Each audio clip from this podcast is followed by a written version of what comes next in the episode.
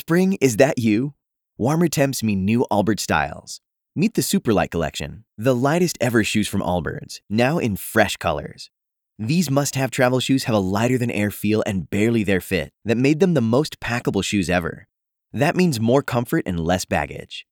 Try the Superlight Tree Runner with a cushy foam midsole and breathable eucalyptus fiber upper. Plus, they're comfy right out of the box. So, what can you do in a Superlight shoe? What can't you do is the better question. And because they're super packable, the real question is, where are you taking them? Experience how Allbirds redefines comfort. Visit allbirds.com and use code SUPER24 for a free pair of socks with a purchase of $48 or more. That's ALLBIRDS.com, code SUPER24. Baseball, basketball, and football.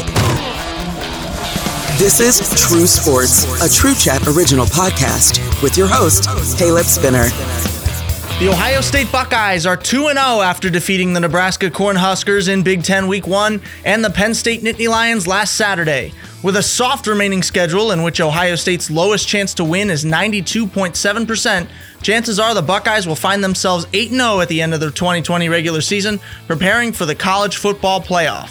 Today on True Sports, I'm joined by Matt Goldman. Matt is a journalism major at The Ohio State University, as am I, and he's a writer for The Lantern, Ohio State's student-run newspaper. Matt and I will discuss Ohio State's remaining regular season games and talk about whether or not the Buckeyes can win a national championship. Thanks for joining us and welcome to the show, Matt. How you doing, Caleb? Thanks for having me today. Doing absolutely fantastic. We're 2-0 right now, so you got to celebrate. You can feel the vibe on campus. You can't argue. I mean, looking at all these ESPN stats on our remaining schedule, 8-0 is very, very possible. Yeah, as Chris Fowler mentioned in the broadcast, the FPI, ESPN's power index, to win the game, Ohio State's lowest chance was 87% against School Up North. 87%? I mean, come on. That's not that much. I think this Ohio State team is very good, but I think there's a few quirks that they need to figure out still. Those numbers have changed since then, and we're going to be looking at ESPN's FPI, the Football Power Index, as we go ahead in this show. But as we always do during these COVID episodes, the latest news from the sporting world, the LA Dodgers win the 2020 MLB World Series. The Los Angeles Dodgers won the 2020 MLB World Series last week, defeating the Tampa Bay Rays 3-1 in Game 6. This is the first World Series win for the Dodgers since they beat the Oakland A's, long name Oakland Athletics, in 1988. JD, what were some of the things the Dodgers did right in this World Series? Well, I think a lot of people knew when they brought in Mookie Betts that they were shooting for a World Series. It seems like every year the Dodgers are always in contention for the World Series, and they, you know, kind of disappoint every single year. So if you're a Dodgers fan, it's really nice to kind of have that off your shoulders, finally getting that World Series victory. And they did it with a lot of offense. You know, I will admit Clayton Kershaw also for the first time in his career looked really good in the playoffs. And you see what happens when he looked good. The Dodgers, they play good. I mean, Clayton Kershaw was absolutely lights out, got himself a World Series, which a lot of people think that kind of clinches his legacy now. Mookie Betts was, off the charts. I mean, that's what you brought him in to do. That's what you paid him all that money to do, was hit bombs and play solid defense. And he did that. Corey Seager, another guy. The Dodgers just have a lot of stars on that team, and they're paying a lot of money for all those stars. So you expect them to be in the World Series conversation every single year. So if those players just play like they're expected to, you know, they should be winning World Series in the near future. A lot of people think that the Yankees should be doing the same thing, and the Red Sox of old should be doing the same thing. So, those teams are expected to be there. You don't expect a team like the Tampa Bay Rays to be there. They have one of the lowest payrolls in all of MLB baseball, and they've had that for for as many years as I can remember. So it was just a good thing for the Rays to get there. I think we're going to see exciting things from them in the future. How bad do you think Massachusetts, and more specifically the city of Boston, feels right now? Not only is Tom Brady gone, if you're a Patriots fan, but then you just had to watch Mookie Betts show up and show out in the World Series and win LA a title. That's gotta hurt, yeah. I would imagine. This is the second major sports championship the city of Los Angeles has won in 2020 after the Lakers won the 2020 NBA Finals against the Miami Heat. Which championship, JD, the Lakers winning the NBA Finals or the Dodgers winning the MLB World Series, do you think was more important for the city? I think that's a good question. You know, I think that the Lakers being the historic franchise that they are, it meant more to the city for that to happen than anything else. But, you know, Los Angeles in basketball, they had two really good teams that either of them could have won the championship, the Lakers and the Clippers. So, you know, I think that they were kind of just like they were with the Dodgers. They were kind of expected to win. You know, they're expected to win the NBA championship. So, but it's that history thing. You know, the Lakers haven't won it in quite a while either. And, you know, with how historic that they are, you know, you just kind of expect them to be in the conversation every year. And in recent years, they just haven't. They've been terrible. So I think to see the Lakers back on top is good for that city. Because that's the team that's been prominent in the LA for such a long time with the stars that they have brought through there. And now they have two new ones in LeBron and AD. But don't get me wrong. They still love that Dodgers World Series now. And they're looking at the Rams like, come on, LA, like, can we get 3 championships now? Not to mention the Kings too in NHL hockey. I would argue that I think the Dodgers is the more important one because the Lakers had just such a stacked team this year. It was almost expected that they would win the finals. The Dodgers have been so close in recent years, as you pointed out. They've been so close to making it to the World Series these past few years, and it's just never paid off. It's been disappointment, and now it finally paid off. I'd say that one's more exciting and more important for the franchise. But like you said, either one, nobody's going to argue with the city having a major sports championship, much less two of them. You mentioned a few times in the show that you believe there will be forever an asterisk associated with the NBA championship this year because the NBA bubble removed several important factors that normally sway the final series. Is there an asterisk on the World Series this year? Yeah, absolutely. And I think it's a shame. But I do think that the Dodgers will never be considered a legit World Series champion. There was just so many games that were wiped out, and who knows what happens in those games. You know, baseball is definitely a marathon, especially when it comes to professional sports. And when you go through slumps in baseball, you know, it's such a mental game that you can go through slumps for 30, 40 games, you know. So who knows what happens? You know, the Dodgers play 162 games and, you know, their hitters aren't hitting anything going into the playoffs and they lose first round. You know, there's a lot of what ifs that just was completely erased when they added the shortened season. So I think this one is more legit than the NBA championship, but I don't think it's by much. So I still find that the Dodgers will have an asterisk by their name, which is unfortunate, but I think it will happen. It'll be difficult. It's difficult to say whether the MLB one has an asterisk, though, because like you said, though, it is a shortened season, playing a little under a third of the games that you normally would in a regular season. But at the same time, the team still traveled, which I think was a big thing that you said when you were talking about the NBA bubble, is that every team was in the same spot. So the home field advantage was taken away. Now, granted, there aren't any fans in the stands, but still that bus ride, that plane ride can get you a little bit of nausea, coming off the plane and can affect your performance in the next day, in the next game. So I'd say this one has a little more of a shot at being a legitimate championship, at least using the same criteria that you used to justify the asterisk in the NBA bubble. But I do still agree this isn't the same yet. Now, that doesn't mean just by putting an asterisk by it, that doesn't mean that this champion, you know, doesn't count or will not be looked at in history as still a World Series for the Dodgers or an NBA championship for the Los Angeles Lakers. That just means that this will not be associated with the normal championship. This will be forever looked at as a different year in those sports. Chances are both the Lakers and the Dodgers will not repeat titles next year. They will not share a championship year again. Which LA team, the Lakers or the Dodgers, has the better chance of repeating championships? I think it has to be the Lakers. I mean, any team that has LeBron on is automatically contenders. And then you add a guy like AD and a couple of guys coming off the bench who can really shoot well. As long as they stay healthy, I don't see anybody in the NBA who can really give them a run. At least in the MLB, there always seems to, I mean, if they do play a full 162 games, anything can happen in there. There's just longer, you know, more of a chance for stuff to happen. And you don't see super teams in the MLB quite like you see in the NBA. So I think the Lakers have a better chance, but that doesn't mean sleep on the Dodgers. I still think that the Dodgers will be favorites to go back-to-back. Now moving on to our main discussion of the episode. Ohio State remains perfect through week 2. The Ohio State Buckeyes improved to 2-0 after defeating the Penn State Nittany Lions on Saturday by a score of 38-25.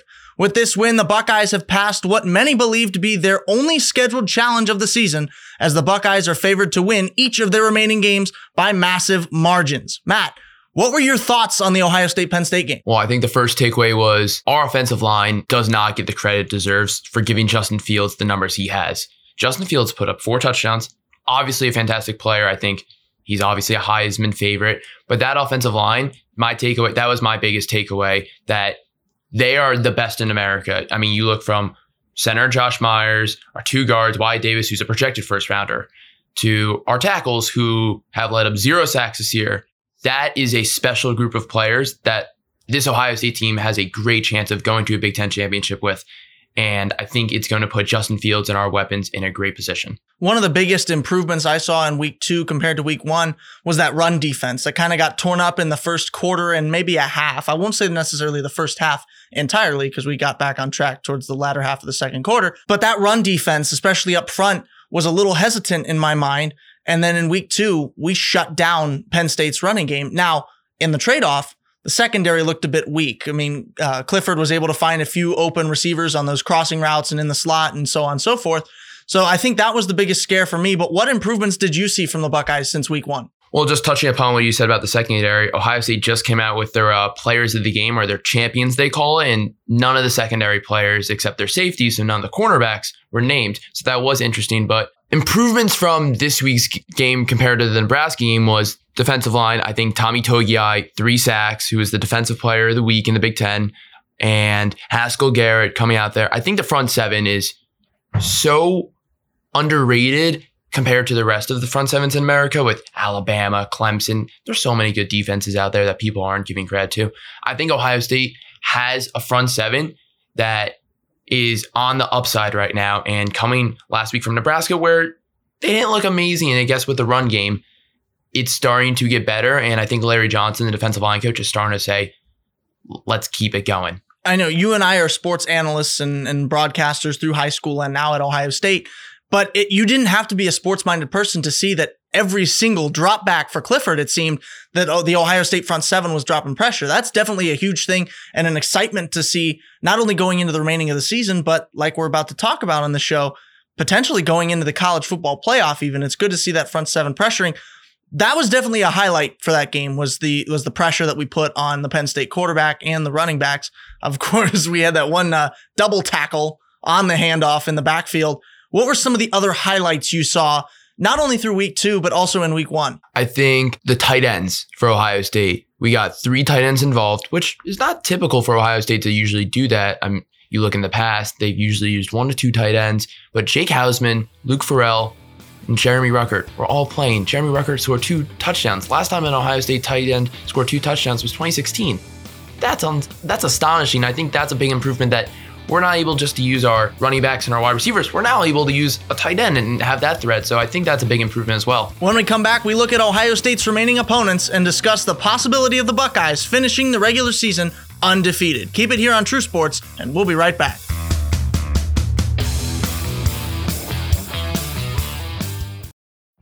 Every day, we rise, challenging ourselves to work for what we believe in. At U.S. Border Patrol, protecting our borders is more than a job, it's a calling. Agents answer the call, working together to keep our country and communities safe.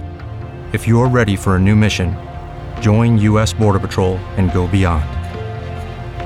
Learn more at cbp.gov/careers. What if you could have a career where the opportunities are as vast as our nation? Where it's not about mission statements, but a shared mission. At U.S. Customs and Border Protection, we go beyond to protect more than borders. From ship to shore, air to ground, cities to local communities, CBP agents and officers are keeping people safe. Join U.S. Customs and Border Protection and go beyond for something far greater than yourself. Learn more at cbp.gov/careers. This is True Sports, a True Chat original podcast with your host, Caleb Spinner. The Ohio State Buckeyes are currently sitting undefeated after 2 weeks of Big Ten football, having defeated the Nebraska Cornhuskers and the Penn State Nittany Lions. With 6 games left in the 2020 Big Ten regular season, can Ohio State finish with a flawless record? This Saturday, the Buckeyes play the Rutgers Scarlet Knights, who are currently 1-1. This game will be followed by the Maryland Terrapins, also 1-1, on November 14th, and the Indiana Hoosiers, 2-0, on November 21st. Ohio State is heavily favored to win all 3 of those games with a cumulative average percent. That's taking the win percentage of all 3 of those, adding them, dividing it by 3, gives you 96.8% for the Buckeyes. Indiana has the highest percentage to beat those Buckeyes at a minuscule 7.3. Do you foresee any Ohio State slip-ups through the series of games? Use the crystal ball I gave you, predict it for me. I can't see any game going against the Buckeyes.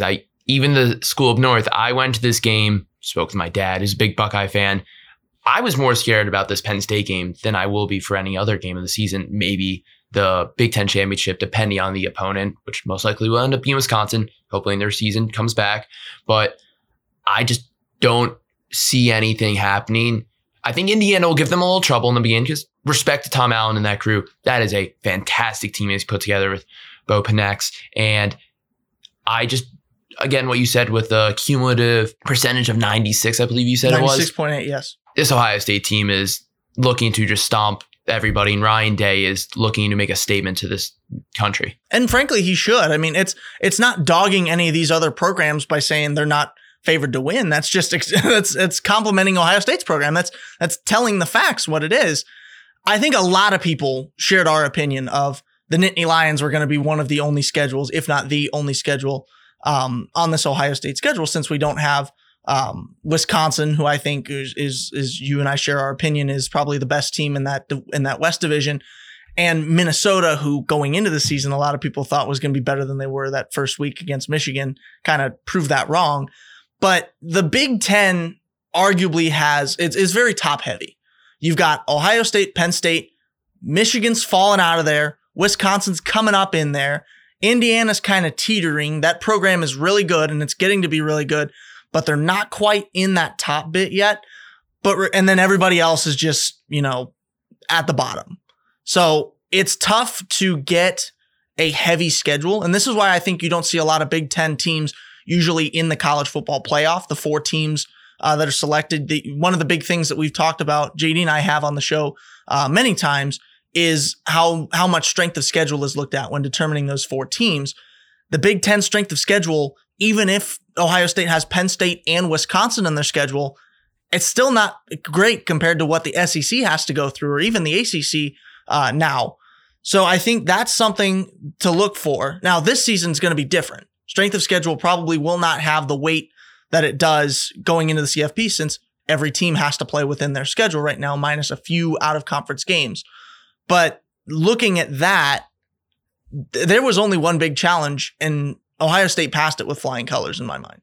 No, I totally agree with that. And again, with the strength of schedule thing, I agree with you that I just don't see them taking that into consideration this year. I think what the committee is going to look at is who is the best looking football team, who's the most polished, and they're going to choose them. And that's why I can't imagine a playoff without Ohio State in it this year. Unless they lose, which I don't believe they will, and I don't believe you think that as well. I just don't see them not including them this year, because this team is just so polished, minus the secondary. That's their own issues that they can figure out. And Coach Coombs, he knows what he's doing. He went to the NFL and came back. I think this team has so much potential to it, but at the same time, I agree with you. I do actually disagree about the ACC and the strength of schedule. Okay. I don't think they're as strong as the Big Ten is this year. I think it's Clemson. Everybody else is to the bottom, in my opinion. Look what just happened in North Carolina. Virginia, they lost to. Virginia, I mean, come on. I don't think Miami's what they are. I think Ohio State was. I think Wisconsin is very close to Ohio State's tip. I know they don't recruit the guys that Ohio State recruits, because obviously Ohio State recruits the best in America, and Wisconsin more is a 3-star type of place where they develop and they turn out well. But I think the Big Ten is going to be looked at as the second best conference in America this year. I can see that. I'd argue Notre Dame is another highlight of the ACC, but I get you. Yeah, but I get you. It's whether they're there to stay or not. That's another positive to look toward, another undefeated as of right now. Now, Clemson and Notre Dame will play each other this week. So, you know, one of those is not going to be undefeated for much longer than that. As I mentioned a few moments ago, though, the Hoosiers have the greatest chance out of the three teams and actually the entire remaining schedule, believe it or not, to beat the Buckeyes, possibly because they upset the then number 8 Nittany Lions of Penn State in week one while they themselves were unranked. Should Indiana's performance against Penn State scare Ohio State fans? No, I really don't think it should. I think Penn State had their own issues to solve that were different issues than the Ohio State game. I think the Ohio State game, they just couldn't stop that defensive line. I think that's what ruined Clifford's chances of even looking decent in that game. Clifford's a great quarterback, so I think that was the offensive line who made him look bad. I think the first game, it was just the whole kit and caboodle of the first game jitters, getting out there, no spring practice, just having that opportunity to get to know your plays. Because also, think about Penn State. No Journey Brown to begin the season, the starting running back. Their second stringer is out before the game even starts. So Devin Ford has to get in there, and the third stringer is running the ball. That's not ideal for any team to start with their third string. And think about Ohio State to start with Steel Chambers at the ball right now. That would not be amazing for us. I argue, as we talked about last week, talking about the Penn State-Indiana conclusion, that call, I think you could argue that he was out. I think I don't know if you agree with that. I don't know if I agree with that. I would have liked a few more camera angles before I have a definitive opinion on it. But regardless, I think that call came down, and that's what gave it to Indiana.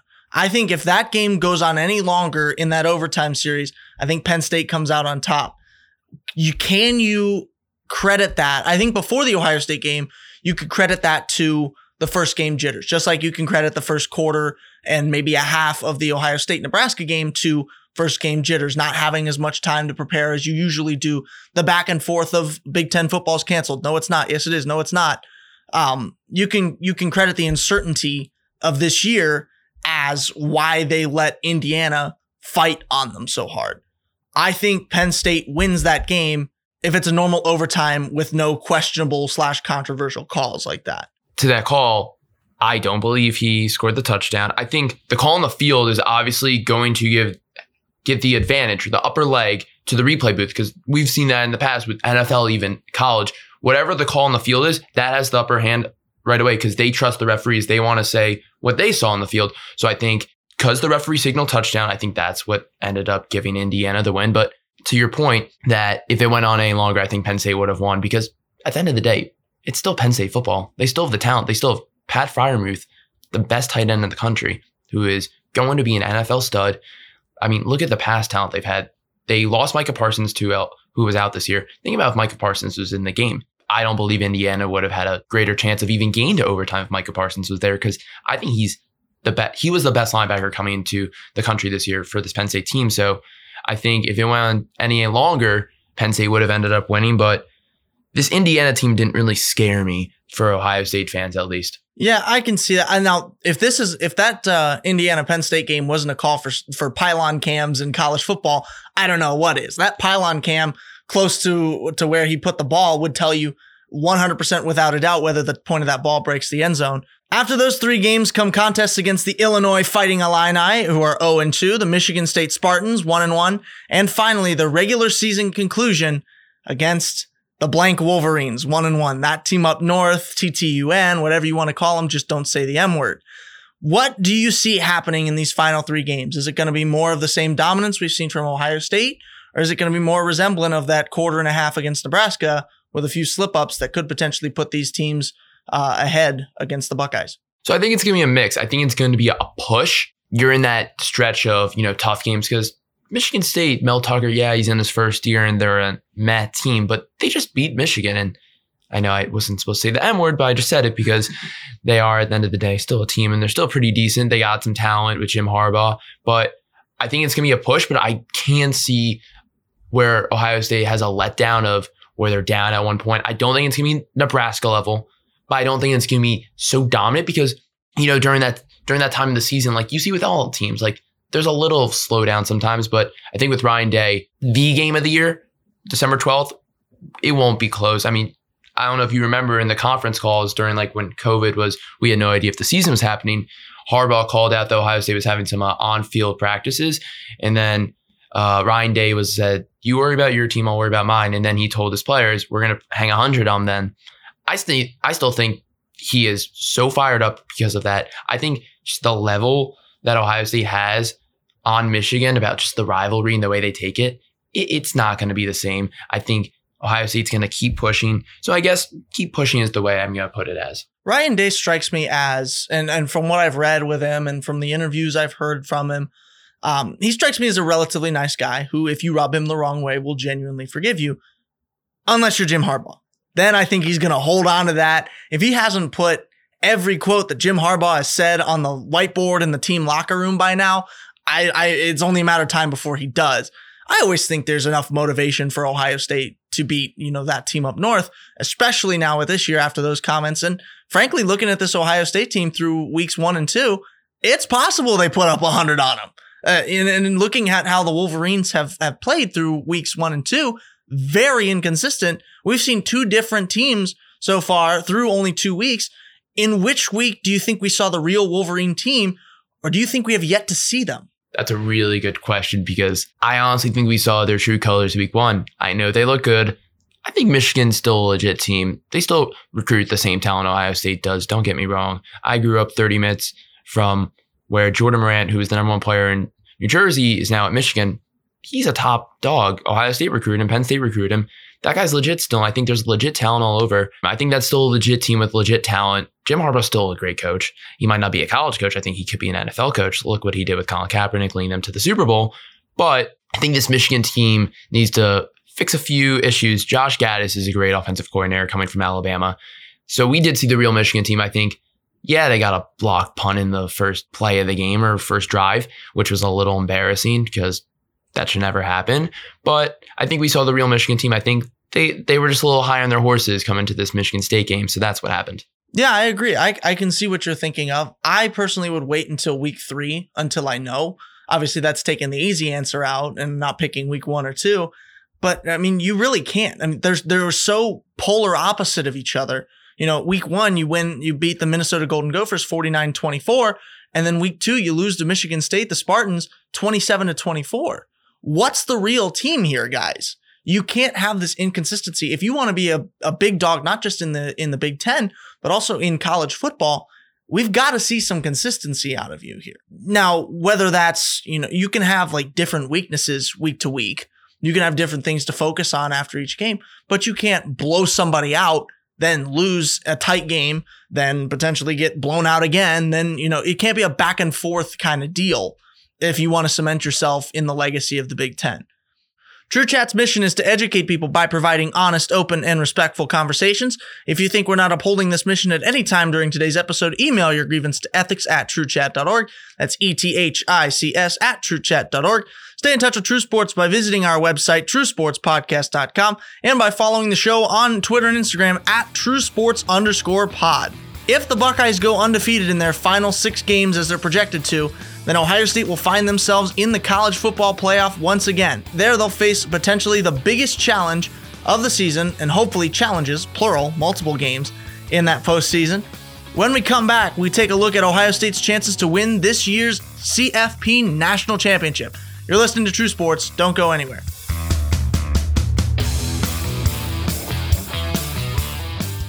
Judy was boring. Hello. Then Judy discovered Chumbacasino.com. It's my little escape. Now Judy's the life of the party. Oh, baby, mama's bringing home the bacon. Whoa, take it easy, Judy. The Chumba life is for everybody. So go to Chumbacasino.com and play over 100 casino-style games. Join today and play for free for your chance to redeem some serious prizes.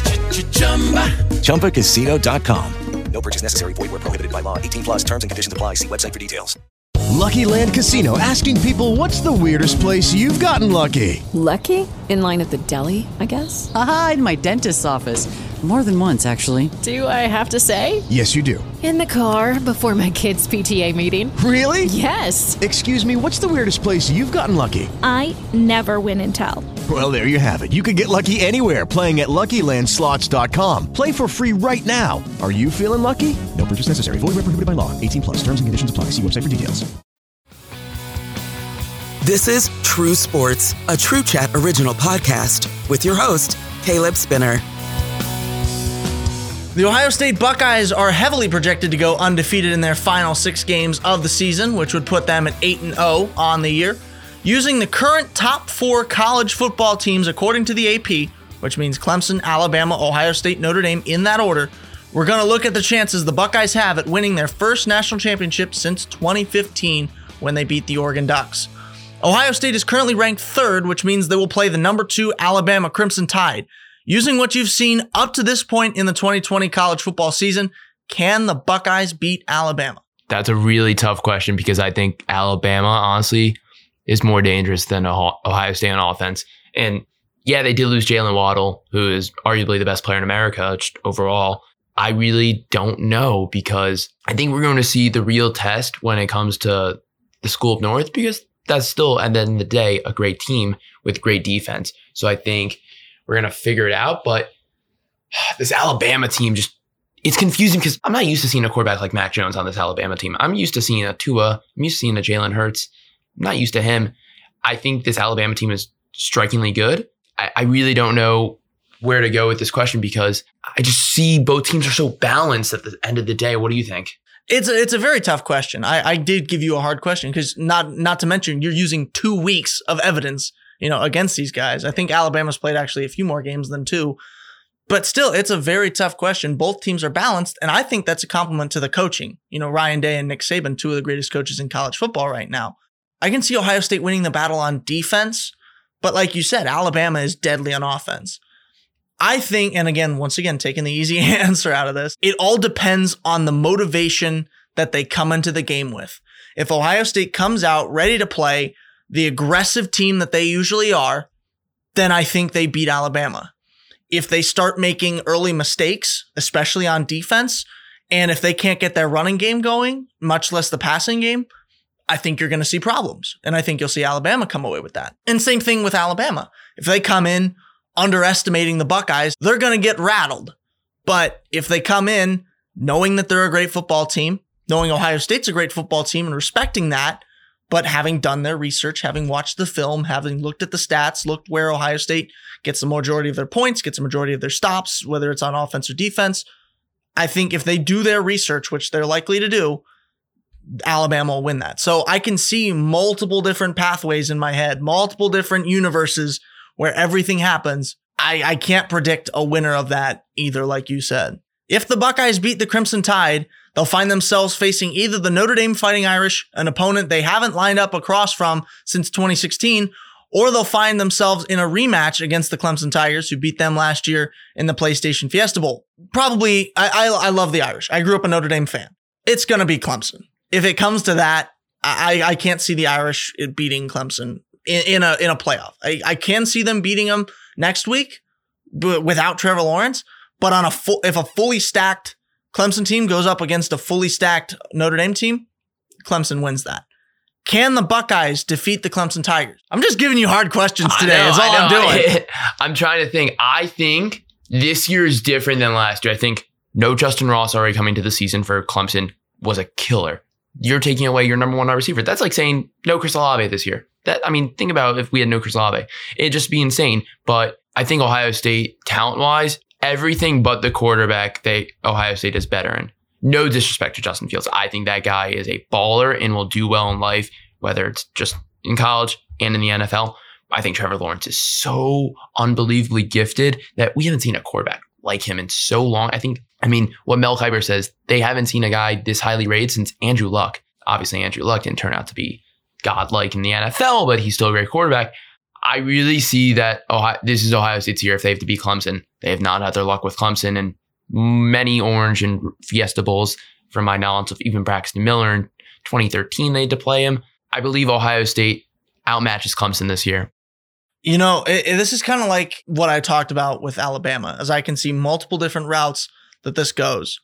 I look at the talent that Clemson lost since last year. Now they're down to Trevor Lawrence and Travis Etienne, which is still, that's a lot of talent just in those two guys. But then you look at what Ohio State, at least in week 2, excelled at. That was the run defense. Of course, you could argue Trevor Lawrence's arm, he can make any receiver into a star. But just looking at the star and who the roster has on it, and who's the big name player on the roster, that's Travis Etienne. They're going to run the ball. Looking at that, and then like I said, the run defense that Ohio State's good at, I can see Ohio State shutting down the Clemson running game, and then it's just up to the secondary, which, again, looking back at week 2, had a few holes in it. There's a lot of games that need to be played before Clemson, Ohio State could even be played. Like I said, Notre Dame plays Clemson without Trevor Lawrence. So there's a potential that Clemson loses that game and doesn't even make the top 4 because they'd have a loss then. And this is a very tough year to make it in if you're not an undefeated team, because like I said, strength of schedule is going to be wonky this year. So I can see the Buckeyes, if that secondary shapes up and if they're disciplined, I can see the Buckeyes beating the Clemson Tigers just because they can shut down that run defense. I think something that's going to be really tough, just stepping away from the Clemson for a second, is, well, I'm still staying on Clemson, but not the game, getting into the playoff. Because if Clemson were to lose this week, I don't know how the committee's going to view it as, do we still include them because they have Trevor Lawrence, but they just weren't without him this week and that's why they lost? Or are they going, that playoff will look really weird if it's with Notre Dame, Clemson, Alabama, and Ohio State. Yeah, because you're excluding two whole conferences, the Big 12 and the Pac-12. Nobody's even in it for them. Now, not sure if anybody deserves to be, but I mean, at least with those three teams, it'll just be a Big 12, a Big 10, an ACC, and an SEC playoff, which, let's be honest, most years it is. I just don't know if Notre Dame's even up for the test against Clemson, even without Trevor. I haven't really watched a Notre Dame game this year. I just know about their team a little bit. I don't know if their even talent strikes up because Travis Etienne just broke the ACC's rushing record last week. That dude's a freak. I don't know where to go with this Clemson team because I don't know how this committee's going to view a Clemson loss and then they go play an ACC championship. Who are you going to favor? A team that won in the regular season or a team that won the ACC championship? Because those two teams, yes, Trevor's going to be, if they end up in the ACC championship, which they most likely will, yes, Trevor will be there. Trevor won't be there in the Notre Dame game this upcoming week. That's going to be a headache for a lot of people to talk about just who deserves what spot, because then that will move up Alabama and Ohio State, because if Alabama gets to the one spot versus Ohio State, that's either a game versus Clemson or a game versus Notre Dame. Let's get into our agree to disagree question of the day for new listeners and those who may not be familiar with this segment. JD and I will each have 1 minute to answer a topic related question submitted by a member of our audience. Today's question, which college football team is in the best position to sneak into the AP top 4? Georgia, I think JD is my pick. Just because they have the best shot, they do have one loss, but it's to number 2 Alabama. I think everything right now depends on this week for Clemson, Notre Dame, Clemson. In a normal year, as I mentioned earlier in the show, Clemson beats Notre Dame, no questions about it. Of course, Notre Dame might put up a little bit of a fight, but it's Clemson that's probably going to get the nod. This year, Clemson is without Trevor Lawrence, their star quarterback. Now all pressure is going to be on Travis Etienne, the running back. Now, granted, he's a star, but can one player put the whole team on his back? We saw them almost slip up against Boston College last week.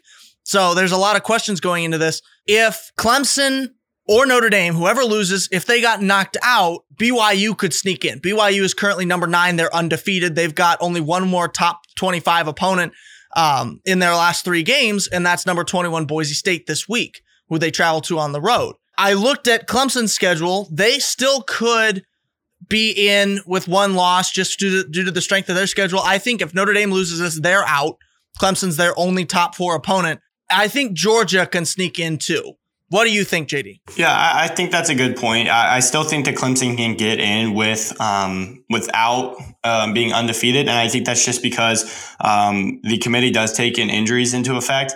And seeing that Trevor Lawrence missed 2 games, one being the most important one of the year, I think that would be, good reason to keep them in, because I still think, even if they do lose Notre Dame, I still believe that they're one of the four best teams in the nation when fully healthy. Definitely, you and I both agree at least that there's a lot riding on this Clemson-Notre Dame game this week. With that, let's get into Swenson's Games of the Week. There's a lot of good stuff to watch.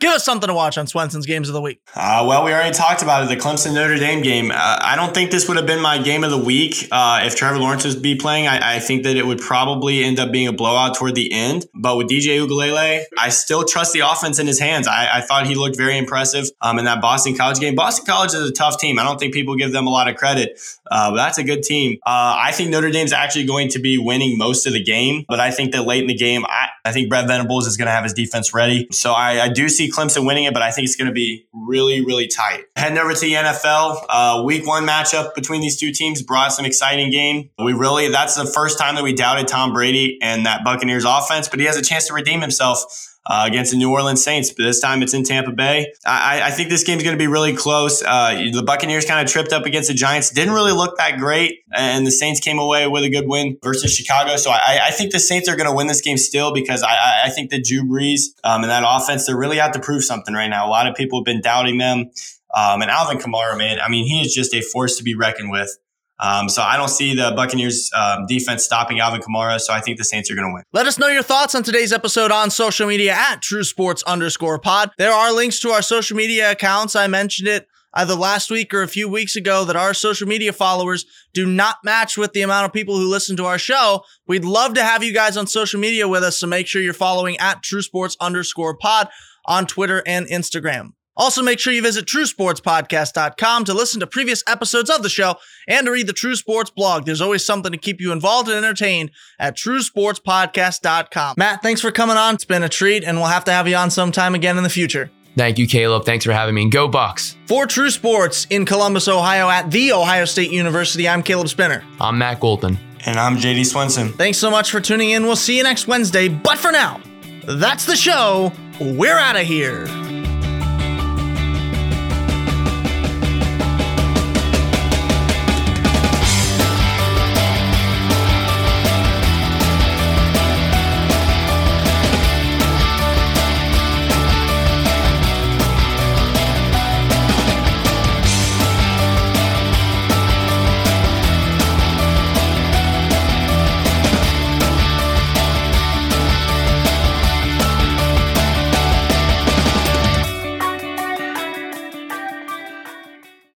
Lucky Land Slots, you can get lucky just about anywhere. Dearly beloved, we are gathered here today to... Has anyone seen the bride and groom? Sorry, we're here. We were getting lucky in the limo and we lost track of time. No, Lucky Land Casino, with cash prizes that add up quicker than a guest registry. In that case, I pronounce you lucky. Play for free at LuckyLandSlots.com. Daily bonuses are waiting. No purchase necessary. Void where prohibited by law. 18+. Terms and conditions apply. See website for details. Hey guys, it is Ryan. I'm not sure if you know this about me, but I'm a bit of a fun fanatic when I can. I like to work, but I like fun too. It's a thing. And now the truth is out there. I can tell you about my favorite place to have fun. Chumba Casino. They have hundreds of social casino style games to choose from with new games released each week. You can play for free anytime, anywhere. And each day brings a new chance to collect daily bonuses. So join me in the fun. Sign up now at ChumbaCasino.com. No purchase necessary. VGW Group. Void where prohibited by law. See terms and conditions. 18+.